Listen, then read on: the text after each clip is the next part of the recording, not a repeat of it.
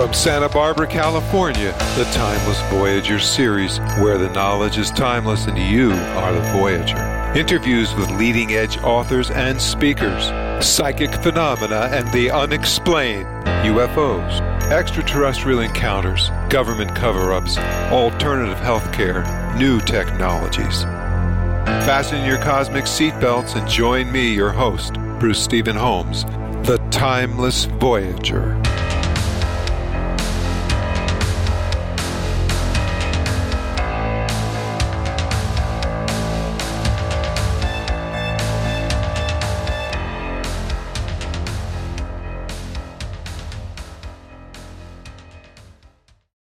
Everyone. Bruce Stephen Holmes, The Timeless Voyager.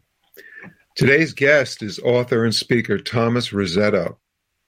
He is one of the newest and freshest voices in the genre of mystical spirituality. I was first introduced to Thomas many years ago by a mutual friend who thought we should meet. Now, later on, Thomas introduced me to his mentor at that time living here in Santa Barbara, who offered satsangs, uh, meetings in truth. After attending many of these satsangs, I realized that I had missed a substantial part of Thomas's personality. You see, I had known him as a tech geek with a degree in electrical engineering and computer science, software design, and more. But he had stepped away from that lifestyle, and he was now speaking and writing articles about enlightenment. What makes these articles different is that Thomas digs deeply into the core of the knowledge to reveal both the essential wisdom and the heartfelt compassion that all true sages embody when they are genuinely engaged in the world. Book, Living the Paradox of Enlightenment, available on Amazon.com, has been described as one of the most beautiful and easy to understand books about enlightenment, personal peace, and conscious creation. He's been featured twice on Coast to Coast AM and on the prestigious lecture series, Mind and Supermind, presented by Santa Barbara City College. Even Graham Hancock, a well known British writer, Fingerprints of the Gods, selected him as author of the month twice. Thomas has been a guest on Rick Archer's podcast, Buddha at the Gas Pump. What a great bio. So, without any further ado, Welcome to the show, Thomas. Thank you so much, Bruce, for having me. I'm really delighted to be here. You know what? Let's let's start with with this question I've had since I looked over the book and, and some of the articles. Um, and I'm going to look over here for a second. Why, or I'm going to say why. Let me start this way. Living the paradox of enlightenment. What do you mean by that?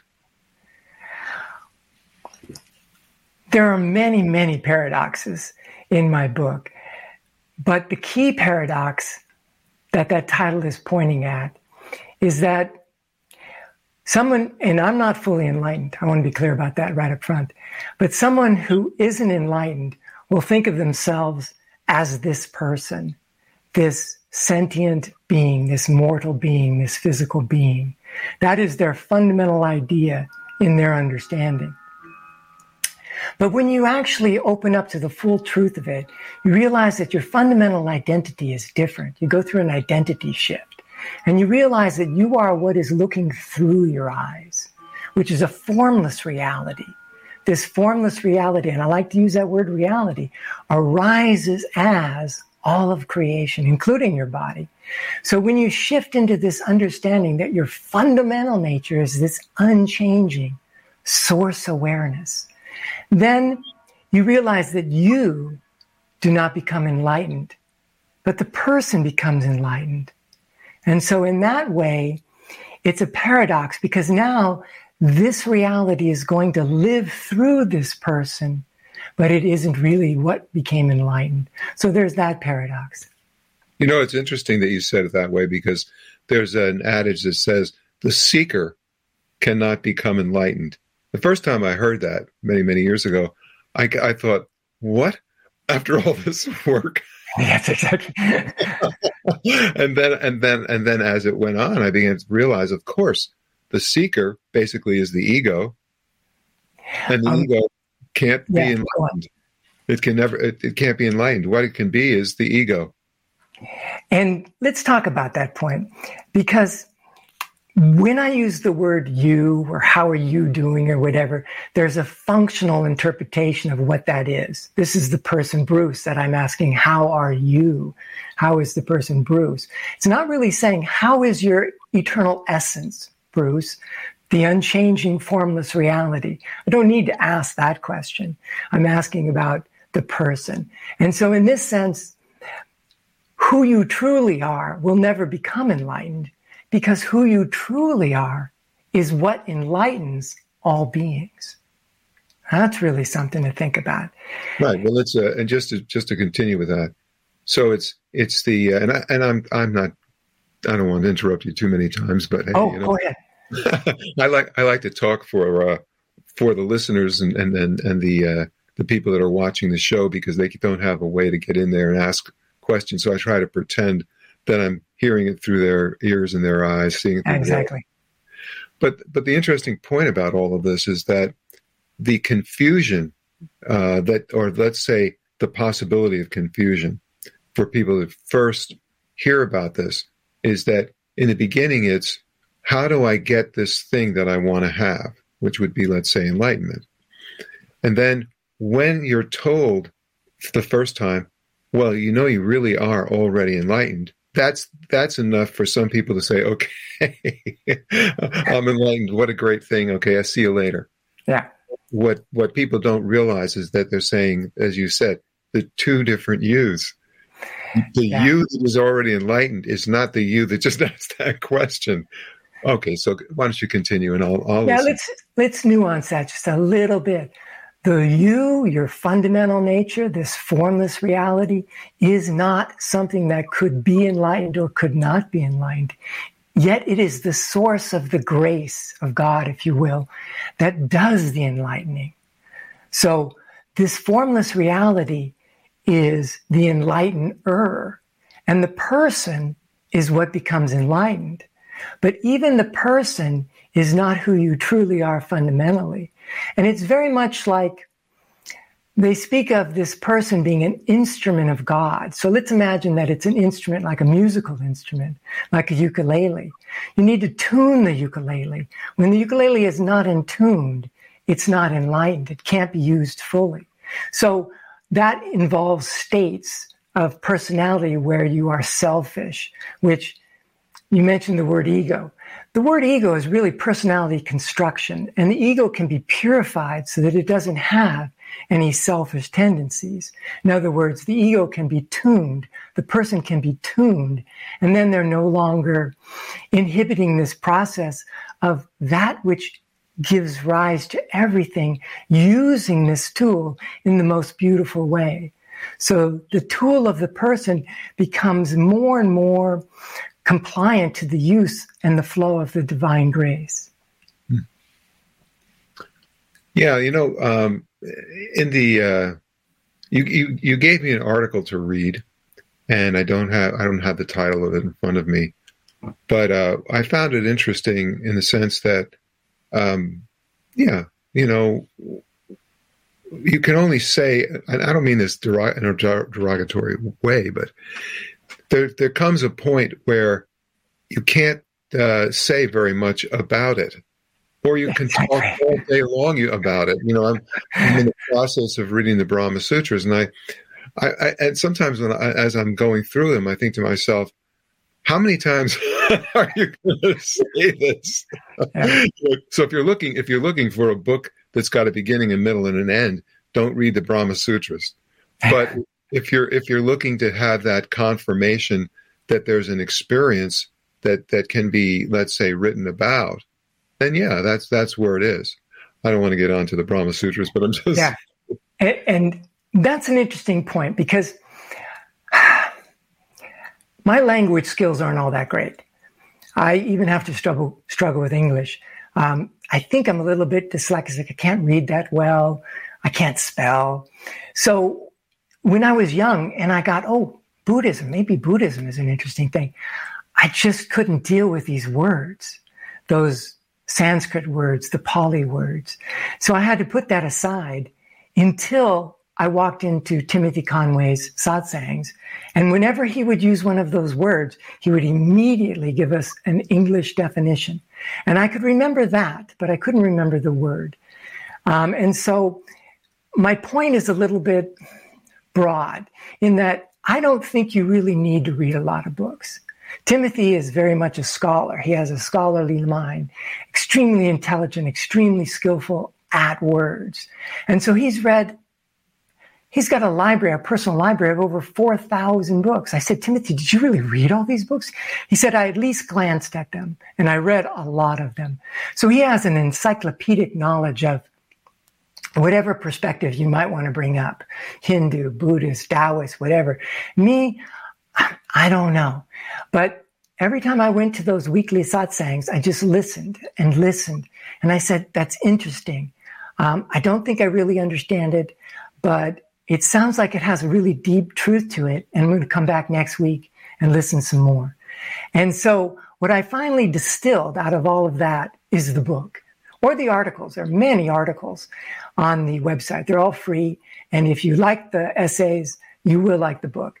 Um, and the book doesn't hold back the key, like, oh, they got to buy the book before they get the key. No, the keys are in the free essays. And if you want a little bit more expounded around it, then go to the book. So um, I don't think if you're like me, and it's like, man, I cannot read. I'm not trying to get a PhD in enlightenment. You know, I just want tell me what the gist of it is. I think I have something to offer. Now, it's not everything because if you really do want to dig into Buddhism or Hinduism or all the others, do that and then check it against the framework of what I'm putting. And I like to use a tag phrase, um, spiritual awakening in simple, clear English. So that's what works for me. And you will find some marked differences between what is commonly found in Buddhism and what is commonly found in Hinduism in my work. Even though Timothy put these on the table and I, I went when I heard them, I went, well, that's really interesting. That feels really good to me. I didn't realize that there was another interpretation. I'll give you an example right now. In Buddhism, they often talk about how there is no self. Well, if I would have walked into Timothy's satsang and he kept talking about how there is no self, I don't think I would have come back. But what Timothy said was the word anatta is being translated as no self when it really should be translated as this is not your fundamental self while pointing at in the context of what was being said, your body and the components of your personal experience. And Buddha is going through these five skandhas, these five components, and saying, this is not who you truly are in a fundamental way. And then he goes to the next one. This is not who you truly are in a fundamental way. And he goes through them all. And in that, there's the understanding of, or at least the questioning, what is, what am I fundamentally? And in this, that is called the process of disassociation. I am not my body. I am not my soul. What am I? I am this formless reality that has two capacities, the capacity to perceive and the capacity to create what you perceive. And that's quite profound. And that's like a dream, right? You construct a dream and you witness a dream. Your true fundamental nature is this reality that can perceive and create what it perceives. So that's the process of disassociation. Most people don't go all the way to that last step. So this is the true self, the true fundamental self. And then there's the process. That's the process of disassociation. There's a process of reassociation, re-identification, where you realize, this is arising as the mountains. This is arising as the entire cosmos. I am all of that, but not in a fundamental way. You are the streams, you are the mountains, you are the ocean, but that is not who you are fundamentally. Fundamentally, you are that which arises as that. You are the formless that is arising as all form. So that's what I call your fundamental identity, your non fundamental identity, and then your functional identity is this person that we refer to as Tom or Bruce. And this functional identity is actually a merger of the one true self functioning through it. It's not stripped away from it. It cannot be stripped away from it. And it's very much like this metaphor that I talk about a number of times in my book about the actor and the character. Maybe you want to pick up on some of that. Before we do that, since you've mentioned Timothy Conway a few times, um, why don't you tell people a little bit about him and how you met him and, and what this is about? Because he's probably a name that many people are not familiar with. Yes, yes. And there's a little bit of a sign in my voice about this because one of the reasons why he's not well known is because one, he never chose to put himself out there like a business mm-hmm. to to market spirituality and enlightenment. And one of the main reasons for that is he he chose to be home with his beautiful wife Laura, who was having health issues and needed him there. And he stayed there. And that was for decades. And the sigh is because Laura just recently passed away. And so um, I had no idea. I, I, I wouldn't have uh, triggered that if I had known. But it, it's it's okay. I mean, sure, sadness is a natural thing. Of course, and it's not meant to be conquered. If I was more enlightened, I would be happy all the time. No, it's about a natural flow and an acceptance of all emotions. Well, you know, so, let me just for a second. So the thing about about that concept that you just brought up, because that you can say it like in a few words that pass right through or we could talk to, about it a little bit. But the point I, I think could be made here is that one of the misconceptions that I come across on a regular basis is let's I'm not going to enumerate them, but I'll just say it this way. One, people expect a person who is quote unquote enlightened to be perfect. they, they want the they want the human being to be perfect. So if the human being gets sick, they'll say, how come you're sick? I thought you were enlightened. Yeah. Or if you have an emotion, you express an emotion like you just did, or another emotion like anger. They'll say, mm-hmm. "Wait a minute, I thought that yeah. if you're enlightened, why? Are You, how can you? How can you have anger?" What people don't understand is we are not necessarily, and I'll leave a little opening there, reconstructing the human physiology through enlightenment, but that's not necessarily true but on, on one level it is. And that is there are many, many levels to enlightenment, which you basically uh, kind of said in the beginning of this this um, interview without saying it. So, so the thing about it is that people need to understand that that that a person who's enlightened is not a puppet of a higher self but rather the um, and you can correct me if I say this wrong, but rather the um, the, the representation of the higher self looking through, let's say, the lower self, lowercase self. Yeah. That that's the one everybody has trouble with. Capital S self, small. That's the way we do it in the English language. So so you're looking through the physiology. So uh, let's see if I can say it, and I'm I'm going to stop in a moment because I get tongue tied what what I think you have is the the unbounded absolute looking through the manifest at the absolute and reflecting on it. I like that. And the power, this source, is unbounded. Imagine the most magnificent musician. Let's say they're a guitar player, absolute virtuoso, and they pick up an out of tune guitar. They will not be able to express that mastery through that limited instrument. First of all, and I use this example in my book about a ukulele rather than a guitar. So I'll go to the ukulele. The ukulele's small, can't play very loud, only has four strings, doesn't have a very wide musical range. But when it's in tune, it can play beautiful songs. It can play happy songs, sad songs, fast songs, slow songs, but it's still a limited instrument. It's not going to sound like a tuba And so this is getting in tune with your calling as a person. You have a theme, you've chosen a theme, and you're expressing in that theme. And if you think that you should be a tuba when you're actually a ukulele, you'll have frustration, disappointment, perhaps anger. You'll wonder, well, how come I'm not like them? You know? And so that's a very important point that this unlimited, unbounded reality is expressing itself through form, which is always limited. The adventure on earth plane is an adventure in limitation. A lot of people don't want to hear that because who you are is this unbounded, formless reality, free, unbounded. And yet who this person Thomas is has limitations and it's being expressed in the world as best this functional identity is coming up with. Now, you mentioned something about being a puppet. This is kind of a delicate point uh, because it's often misunderstood immediately. The person is essentially a puppet of this full, of the higher self, and then above that, this full reality. However, you are not the puppet. You've confused yourself as to identifying yourself as the puppet, but you are the puppet master.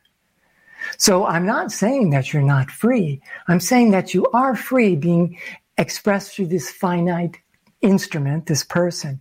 And I myself am not enlightened, but I think I got a pretty good picture by hanging around Timothy of what enlightenment really is. And I give the definition. And if you have a teacher that says, oh, you can't make a definition, really got to wonder about that. The definition has two points. One, you are completely awake to who you truly are as this formless reality, the one self of all selves that arises as all these apparent selves. Fully awake. That's number one. Number two, completely free of all selfish and self centered desires. This is often called, um, in Buddhism, they put it something like um, binding likes and dislikes. But I, I phrase it this way um, to be polished up and not bound by selfishness. There are wholesome desires, not selfish desires. Self love is very important, but it's not the same thing as being selfish. If you go get a massage, that can be receiving the love of God coming through your masseuse. And that's self love. But you could be a selfish person and try and boss the person around and not give them a tip and treat them right. You know, you know what I'm saying? So you want to be awake to that. Now I am trying to polish up both of those arenas, being fully awake to who I am and being completely free from selfish desires. But I can clearly see that I am not done with either of those. But I have a picture. It's like in the old days when we had slideshows, you could drop it in and the slide would be a little bit blurry and you'd need to like move it around a little bit and it's coming. Oh, oh, okay, I see. Uh, you could, I could tell it was a tree, but now I can tell it's an oak tree or whatever. Things come a little more into focus. So that's the process that I'm in. And it's really God working through me, polishing me up to help me become, if you will, more enlightened. But um, I usually don't talk about it that way. I usually talk about it as becoming less selfish. It sounds a little more human. So that's what I. That's where I like to go with that. You know, um, in your in chapter one of your book, uh, I'm going to read this. You say you do not have to believe an authority figure, since you can check all of it out yourself. Reality, as always, is the supreme teacher. Could you explain that a little bit?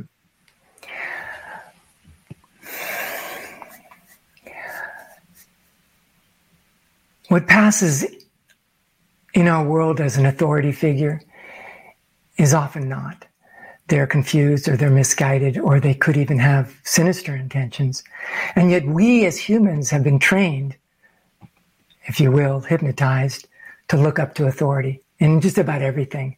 What about this? We'll check with the authority. What about that? Check with this authority. And so this can lead to confusion because people are saying, well, should I believe this teacher who says, like my teacher, my mentor, Timothy Conway, that this anatta concept, there is no self that Buddhism focuses on, is slightly misinterpreted, slightly mistranslated, and it should be this person is not fundamentally who you are, not self, rather than no self. Now you're in a tug of war. Do I believe this or do I believe that? So you're going to have to look inside in yourself. Now you'll have a resonance to where you, who, which teacher is more appropriate to you at that time. And so as you fold into your teacher and work with what they might give you, meditations, for example, you'll become more intuitively wise, which when your cognitive processes are matching with your intuitive processes, you have harmony and they work together. A lot of people think that there's a conflict, either a conflict between your mind and your heart or your intuition and your mind or something like this. These are just different tools. They can work in harmony. If you believe that these tools will come forth in your personality in harmony for your benefit, you will have a much more ah, responsive flow into this wisdom, the wisdom will grow quicker. But if you think there needs to be some kind of internal battle, that one has to win over the other, you'll probably not grow as quickly. And so this is something that you can show yourself. And when I talk about conscious creation, this is also something that you can demonstrate to yourself. And you don't need to demonstrate it from this point forward. You can even look how this worked in the past. And um, so I, invite everybody to look at what's being offered and say how it resonates with them. When I was really young, I would hear something that someone said and I wouldn't like it and I would throw them away. The whole thing, gone, you know, and then I realized that's really stupid. Why be like that? Why not listen to this? Oh, I like that. Oh, I don't like that. Maybe I don't understand it completely. I remember when I first started going to Timothy's, an elderly woman there, she was in her 80s and pretty knowledgeable about this kind of spirituality said, There is no doer. And I'm like, Wow, there is no doer. What is that about? You know, because I was busy looking out in the world going, Well, he's doing that and she's doing that and I'm doing this. And, and, that, and then I realized that, and I was slightly interpreting it different than what she was. Mm-hmm. It's not that there is no doer, it's that the supreme doer is completely invisible, cannot be perceived in any way whatsoever. This reality is unfolding in this dynamic process, and you cannot see a thing or a person or a being and go, there is the supreme being. There is the supreme doer. It is this reality that cannot be pointed to, that has no form. This is the doer. So these things, just check them out for yourself. You know, um, you talk a lot about non dual wisdom. Yes non-duality. That, excuse me, but I don't usually use that label because it's been so misunderstood. But continue. Well, uh, you talk about uh, okay, so maybe, but you talk about it. Maybe not. I, I do talk about it. Yes, I have. Uh, I think we've, been, we've been talking about it. I, mm-hmm. We've been talking about it actually. Yes, but the yes. reason I wanted to bring that up was to bring the attention of those people that are watching and listening to the fact that there is a, just it's another term non dualism as opposed yeah. to it's something different. Because yeah. most of these terms that we hear about in in all of the possibilities are just terms for the same thing. Of course. And that's where I was going to go with that. And they're trying to point to that which cannot be pointed to. And so obviously we're going to have some awkwardness with that. Um, I have a free essay about why we call it non-dual wisdom, and I think it's the second chapter in the book. And in there, I'll just give it real quick in one sentence. Yeah. God and creation are one reality, not two. And so in this, we have the one and the many.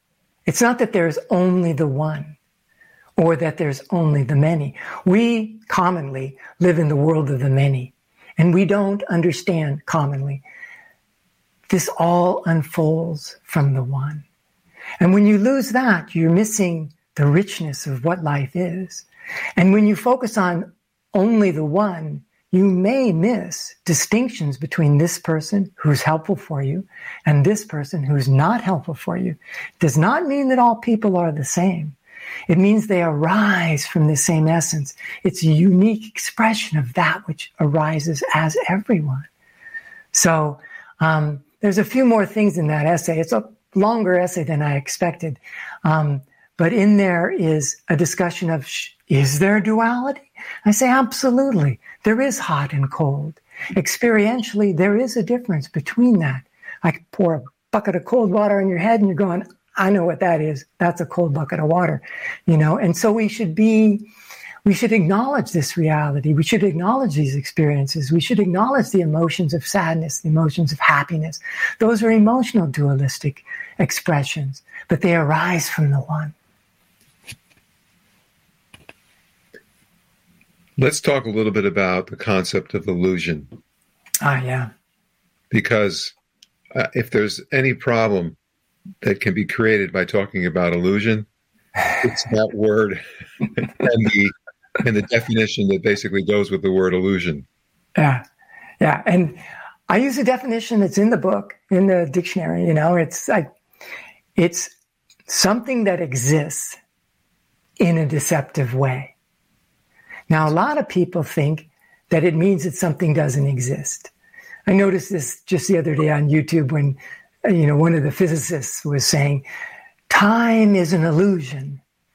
That's what the thumbnail of the video said. Time is an illusion. And then the title of the video was, Time does not exist. Well, can't have it both ways.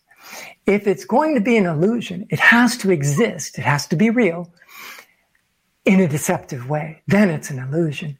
But it also can be confusing because the word illusion can often point to the false idea that we think is true when we experience the illusion.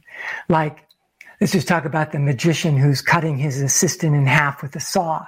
It appears as if one person was cut into two pieces. So it can be referred to as the illusion of the box and the saw or something like that. So the illusion has a name. Now there's an experience where you're watching this and it seems like it's validating the concept that one person got cut into two pieces, but that's not what happened.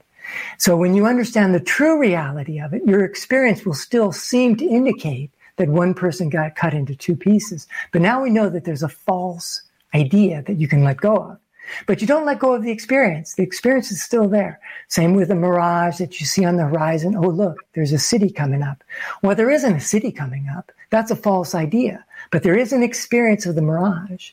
When you go out at, in the middle of the day and you see the sun traveling across the sky. Oh, look, the sun is moving across the sky. Well, actually, the primary action that's making that experience happen is that the earth is spinning on its axis.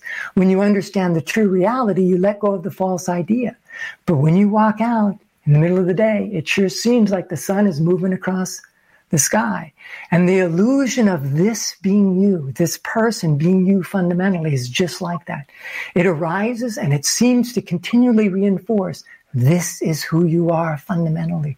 But this is not who you are fundamentally. This is your functional identity. Your true identity is formless reality, source awareness arising as all form.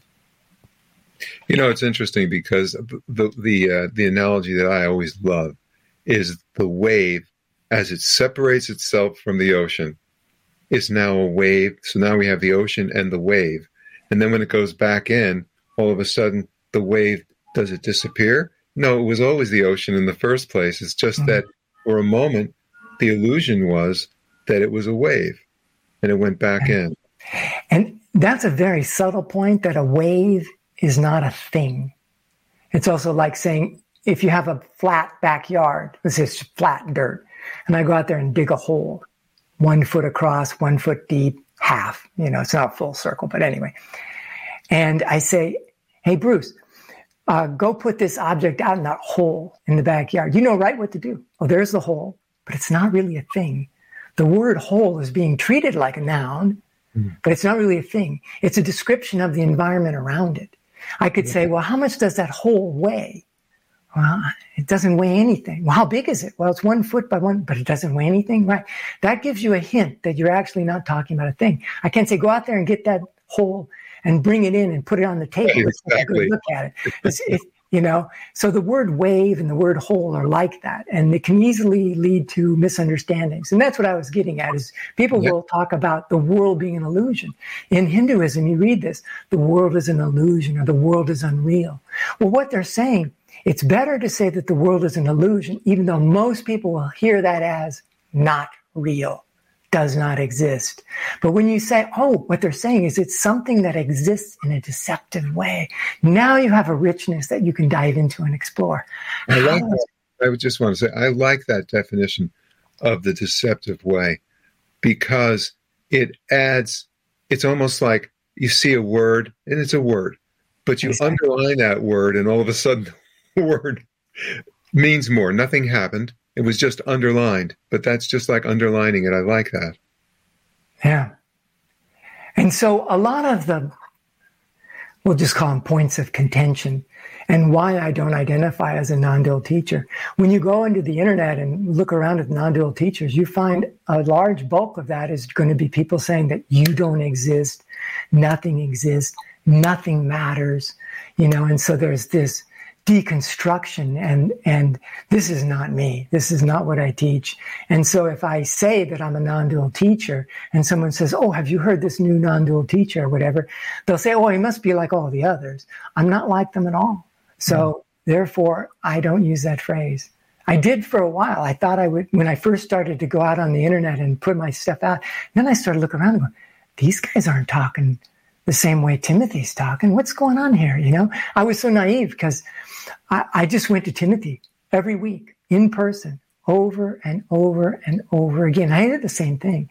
And I, by the way, I did make some audio recordings and posted them up on the internet. I've got like 75 hours.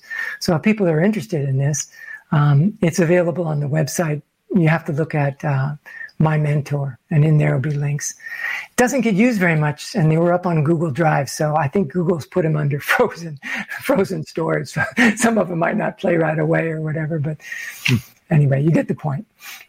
Um, let's talk a little bit about perspective. Perspective is so important, and uh, you even talk about core beliefs. Yes, perspective.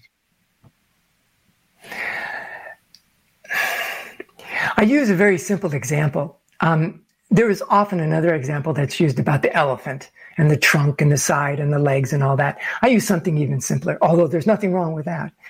I use the example of a, a soup can that's round if you look down on the top, perfectly round. And if you're from the side, it looks perfectly square. And so if you have two people that are looking at this, one from above and one from the side, and they're talking to each other, but they don't understand three dimensional reality. They just think two dimensionally. And one says to the other, Hey, do you see that circle? Do you see that soup can? Do you see that thing? Uh, yeah, I see it. It's perfect square. Perfect square. How could it be? You know, isn't isn't it a perfect circle? But I know that you have excellent perception and you're not trying to trick me and all that kind of stuff. So then I have to start looking for well, how could his experience be valid, true, and how can my experience be valid, true? And yet both of us are missing something. And so somebody comes on the scene and says, well, it's three dimensional, blah, blah, blah. And go, oh, that's how one thing can be like two conflicting things when in fact it is one thing. And my experience will not instantly change.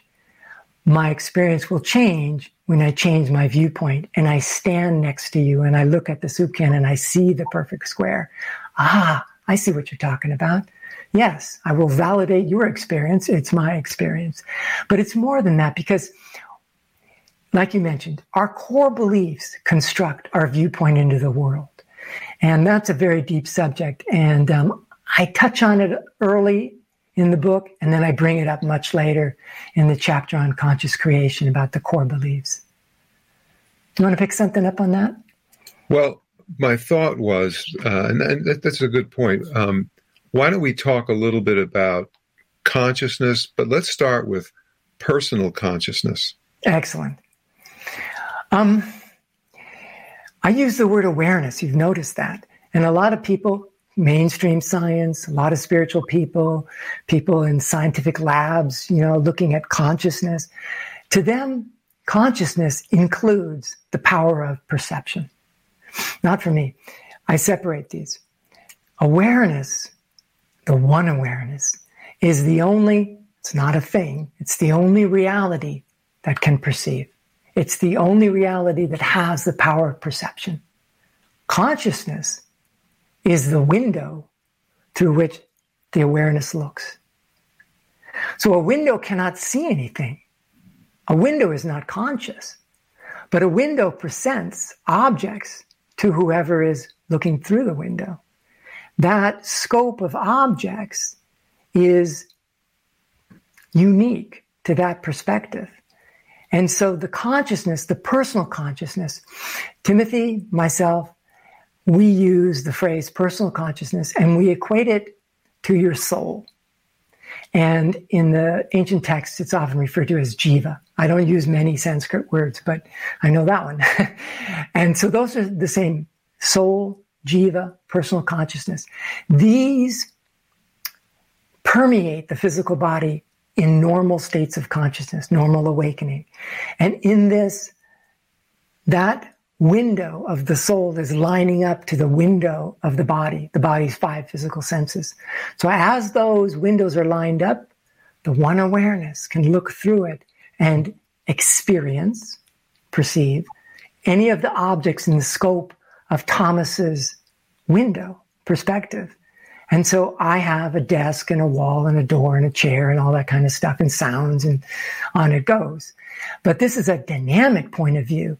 It can move around in three dimensional space. And some people will point out there isn't any such thing as three dimensional space. But I will say that it's a decent model. It's a good way to think of things. It's the way I think of things. If I call my friend up and say, Hey, do you want to meet at the beach to play volleyball at three o'clock? I know I'm going to have to get on my bike and go down there in my car, whatever. You know, I'm going to move through this. That's all very functional. And this spirituality, when you really understand it, is very functional. So, um, back to the uh, personal consciousness. The personal consciousness is not really, again, I called it the soul, but it's not the entire higher self because the higher self is letting off this smaller soul. It's like a bigger soul, lets off this smaller soul that permeates the physical body. But it, the larger soul, is what chose the parents, what chose the theme to be expressed. Mm-hmm. And above that is even more, you know, because humans are part of mammals. And the consciousness i'm using that word specifically consciousness the consciousness of mammals part of the consciousness of animals and the consciousness of all life and the conscious and it all goes up to shiva and shakti.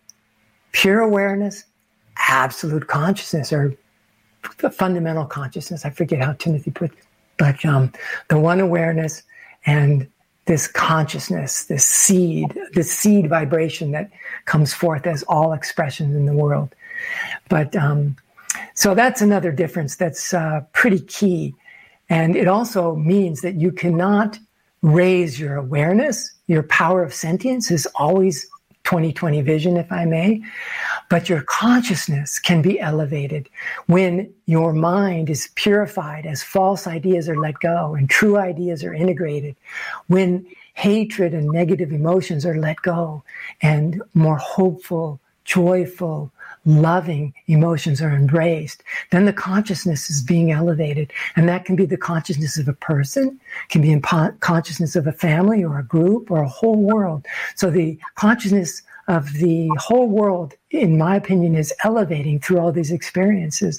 And if I may, I'll introduce, um, interject a little thing from um, the Beatles.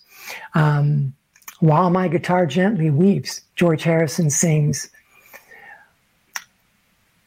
something to the effect of I might not get it exactly right, but um, with every mistake, we must surely be learning.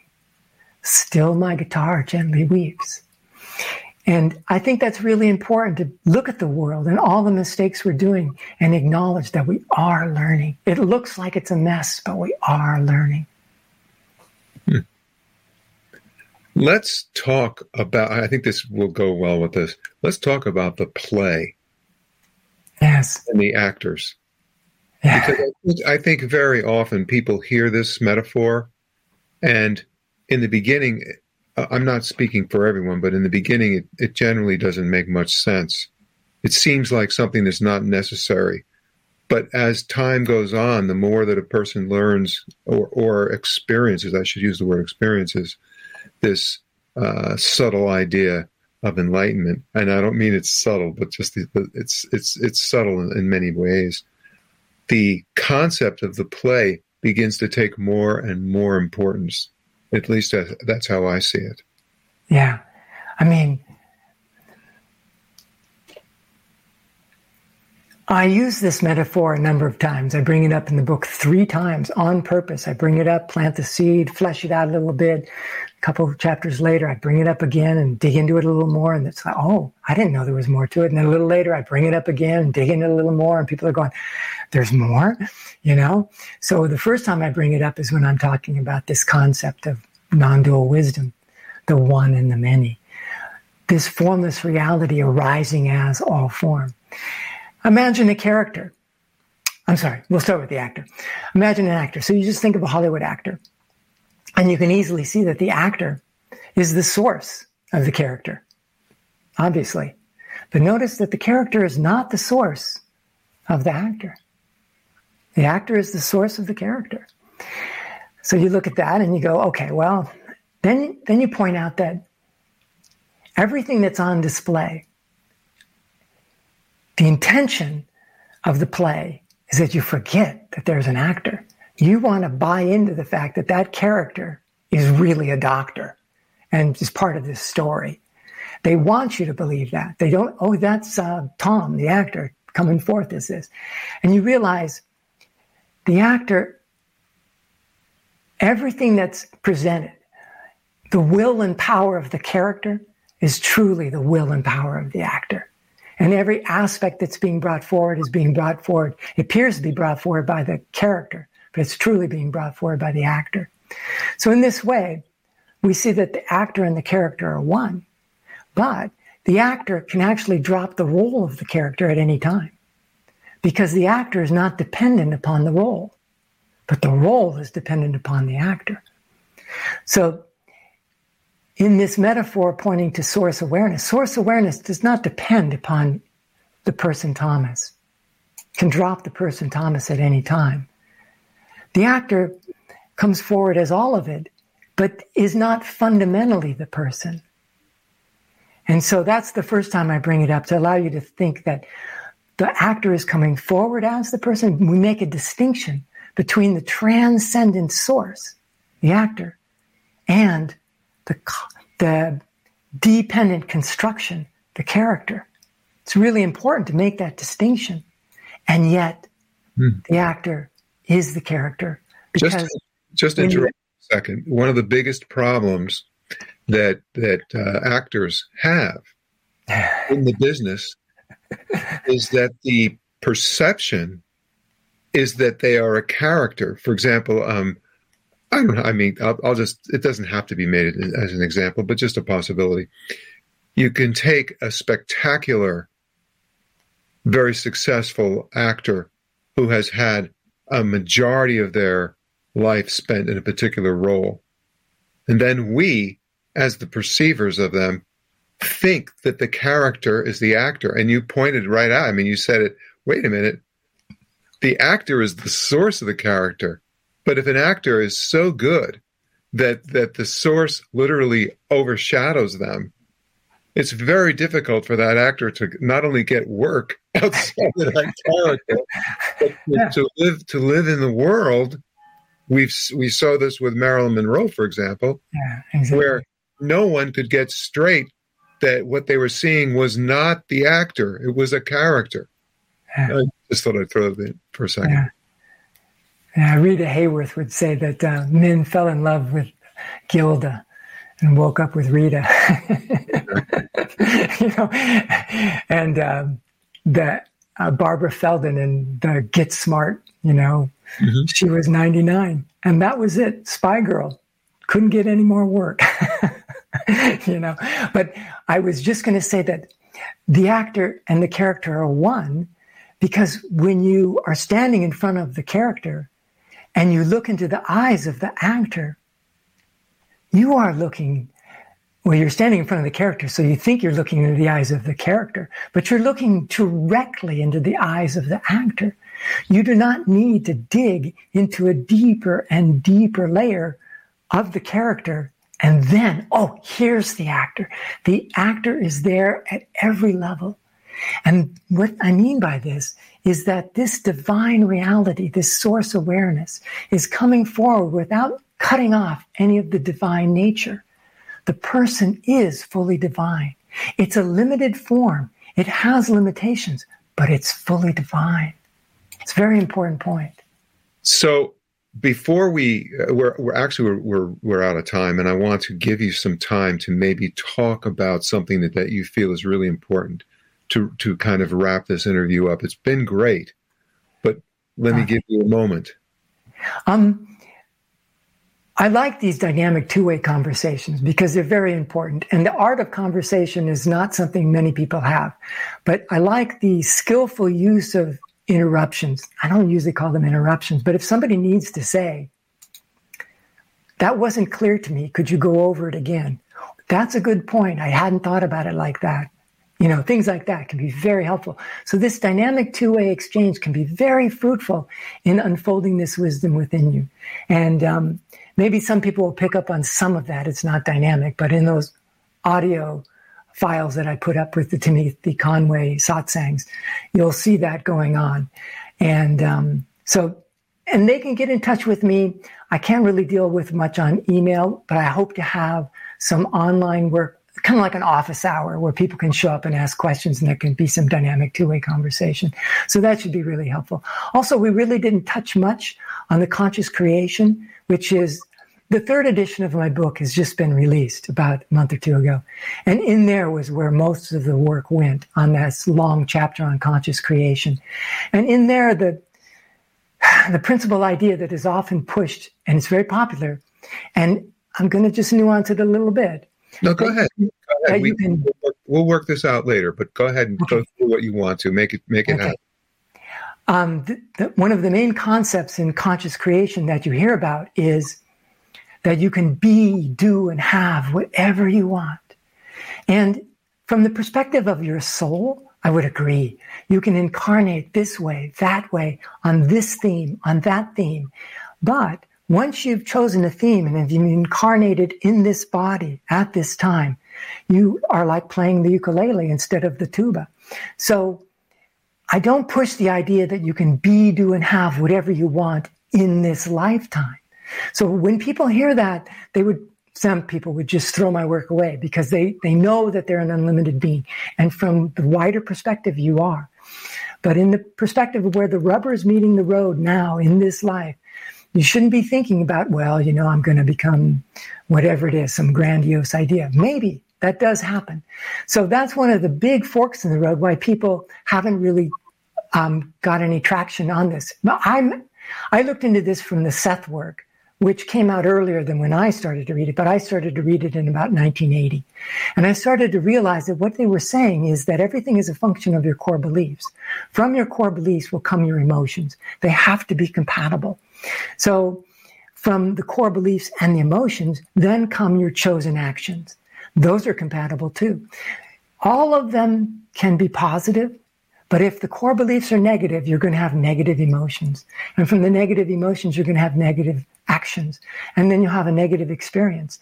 But your core beliefs, your emotions, and your actions are up to you because you can choose your core beliefs. You can choose more positive core beliefs. I often talk to people that tell me that the world is a miserable place and da da da. And I'm like saying, this is your experience and your circumstances and your emotions are certainly validating this, but it's your core beliefs that are creating this experience. This is very important.